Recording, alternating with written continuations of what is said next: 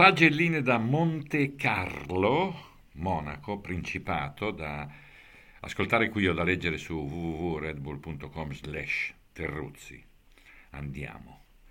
Voto 10 a Tsunoda, il suo è il gesto migliore della stagione, a spalare senza nemmeno metterla giù dura per dare una mano a chi l'ha accolto a Faenza. Il fatto che sull'acqua a Monaco ne abbia patite di tutti i colori spiega che certe volte non c'è proprio giustizia. Voto 9 a Ocon, un equilibrismo d'alta classe in qualifica, 78 giri sul ritmo in gara. Bravo, con una nota di merito personale, perché quando cammina mi ricorda Pepi Cereda, amico, compagno di vita e lavoro che ci ha lasciati, che non dimentico, anche se non vedo camminare Ocon.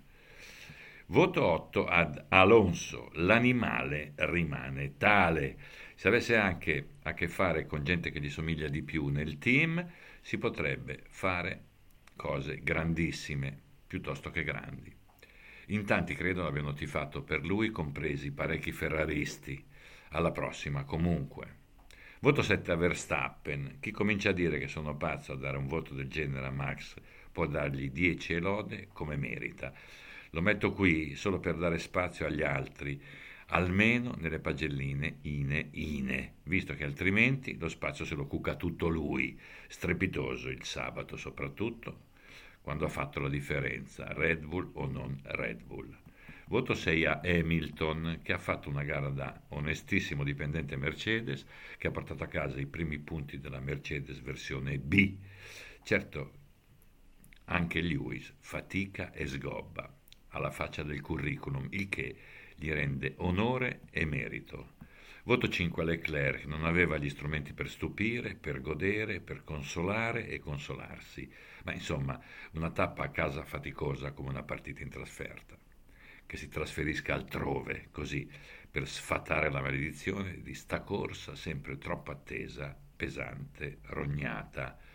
Voto 4 a Sainz, poco sotto Charles, con un paio di errori che gli hanno impedito di allungare su Leclerc nel mondiale. Peccato perché sembrava in palla nelle libere, poi meno. Del resto ha capito presto che non valeva la pena sognare. Voto 3 a Magnussen.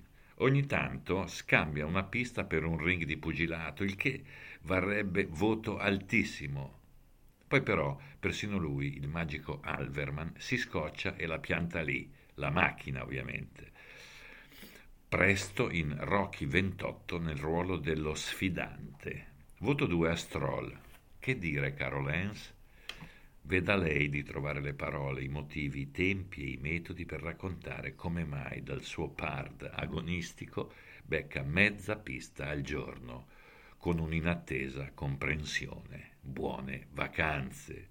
Voto 1 a Perez, Ciccio, ma non dovevi lottare per il titolo, sì. Ciao. Un fine settimana simile ad una tragedia o a una comica, dipende dai punti di vista e dal senso dell'umorismo. Addio. Voto zero a quelli che a questo punto diranno: Ma come Gasly, niente voto, e Norris, e De Vries, e Piastri? Eccovi accontentati, un bel sei politico a tutti. Va bene? Baci.